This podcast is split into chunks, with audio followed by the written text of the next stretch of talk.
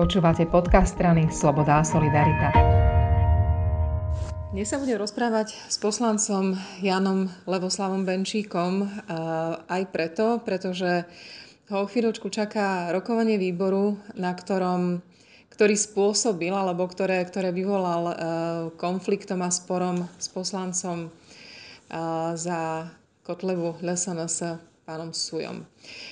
Pán Benčík, to, že vy ste protiextremisticky naladení, je dlhodobá záležitosť. Viete ešte dnes zaspomínať, ako to celé vzniklo, kde sa to vzalo, to, že e, ich nemáte rád až natoľko, že o tom veľa píšete, publikujete, analizujete? Nemám ich rád, pretože zastupujú myšlienky, ktoré sú mi absolútne cudzie. Ako dva totalitné systémy Slovensko zažilo a to bol teda režim za vojnovej Slovenskej republiky a po roku 1948 režim, ktorý tu trval 41 rokov pod taktovkou komunistickej strany a ja ani naša rodina nebola ani s jedným teraz totožnená.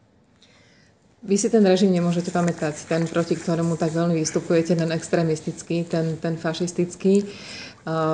Ako sa vám sedí v jednej sále s mladencami, s ľuďmi, ktorí ho relativizujú, aby som bola taká mierna vo vyjadrení?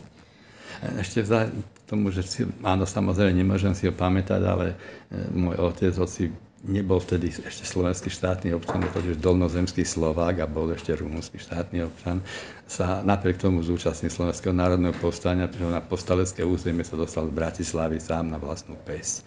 A rovnako sa povstania zúčastnil aj otec mojej manželky. Ten bol dokonca neskôr skončil v zajasinskom tábore v Rakúsku.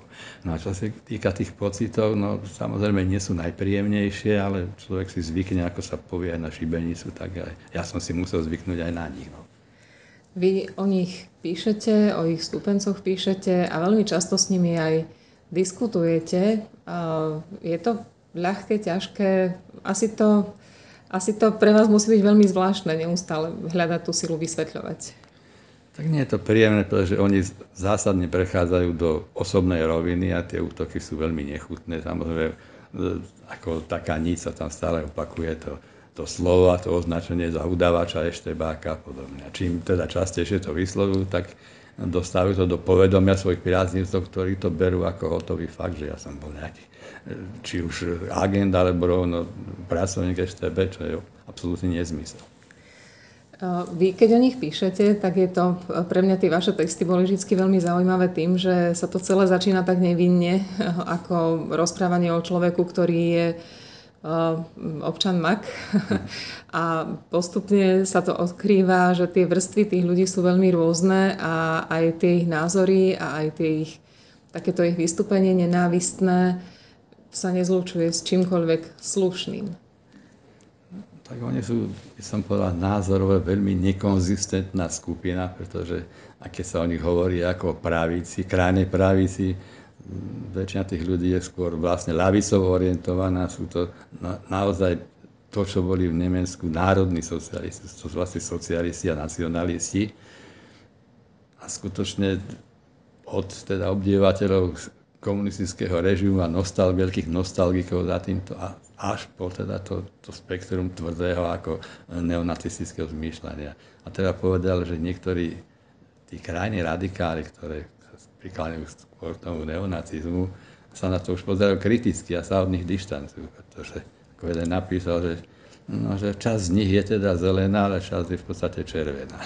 Ako keby ako dýňa, že na vrchu je zelená, alebo vnútri je červená.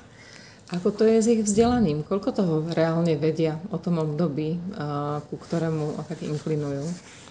Tak majú aj vzdelaných ľudí, aj tu v Národnej rade je človek, ktorý má titul PhD a to je jeden z mála z nich, ktorý vystupuje veľmi slušne a kultivované, ale názorovo je vlastne, názorovo je presvedčením svojim zameraním je na tej strane, je to jeden z tých, ktorí s Kotlebom pochodovali v tých kvázi gardistických uniformách po Slovensku. Vy dnes dvihnete takú hladinu pozornosti aj preto, že jeden z tých poslancov vás označil za vraha. No to, to sa už ani nedá vlastne pochopiť, tieto reakcie, lebo eh, on napríklad reaguje často, aj na mňa reagoval v situácii, keď ja som nič nehovoril, nebol som ani prihlásený v rozpráve, ani o faktickej poznámke, bolo nás tam v celej sále asi 7 či 8, on ako rozprával za tom pozeral na mňa a neodolal tomu, aby ma nespomenul teda ako udávača. No a toto označenie za vraha, to akoby prelialo ten už aj tak plný pohár mojej trpezlivosti a preto som podal, teda podanie, dal podanie na mandátový a imunitný výbor, pretože ja som áno písal o ľuďoch, ktorí sú zo Slovenska a bojujú na strane proruských separatistov na východnej Ukrajine, ale nie je mi známe, že by kdokoľvek z nich bol čo len zranený potom, ako som mnou písal, nie to ešte, aby bol teda zahynul. No ale pokiaľ by sa tak stalo, tak snáde to som na vine môj blog, ktorý na Ukrajine nikto nečíta, nie za tým jeho vlastné rozhodnutie ísť na, na územie nášho suseda a zabíjať tam jeho občanov. Na to, čo človek povie v plene Národnej rady, existuje imunita, ale vy tým vlastne vysielate signál, že napriek tomu nemôže každý povedať, ale úplne hoci čo, čo mu príde na rozum.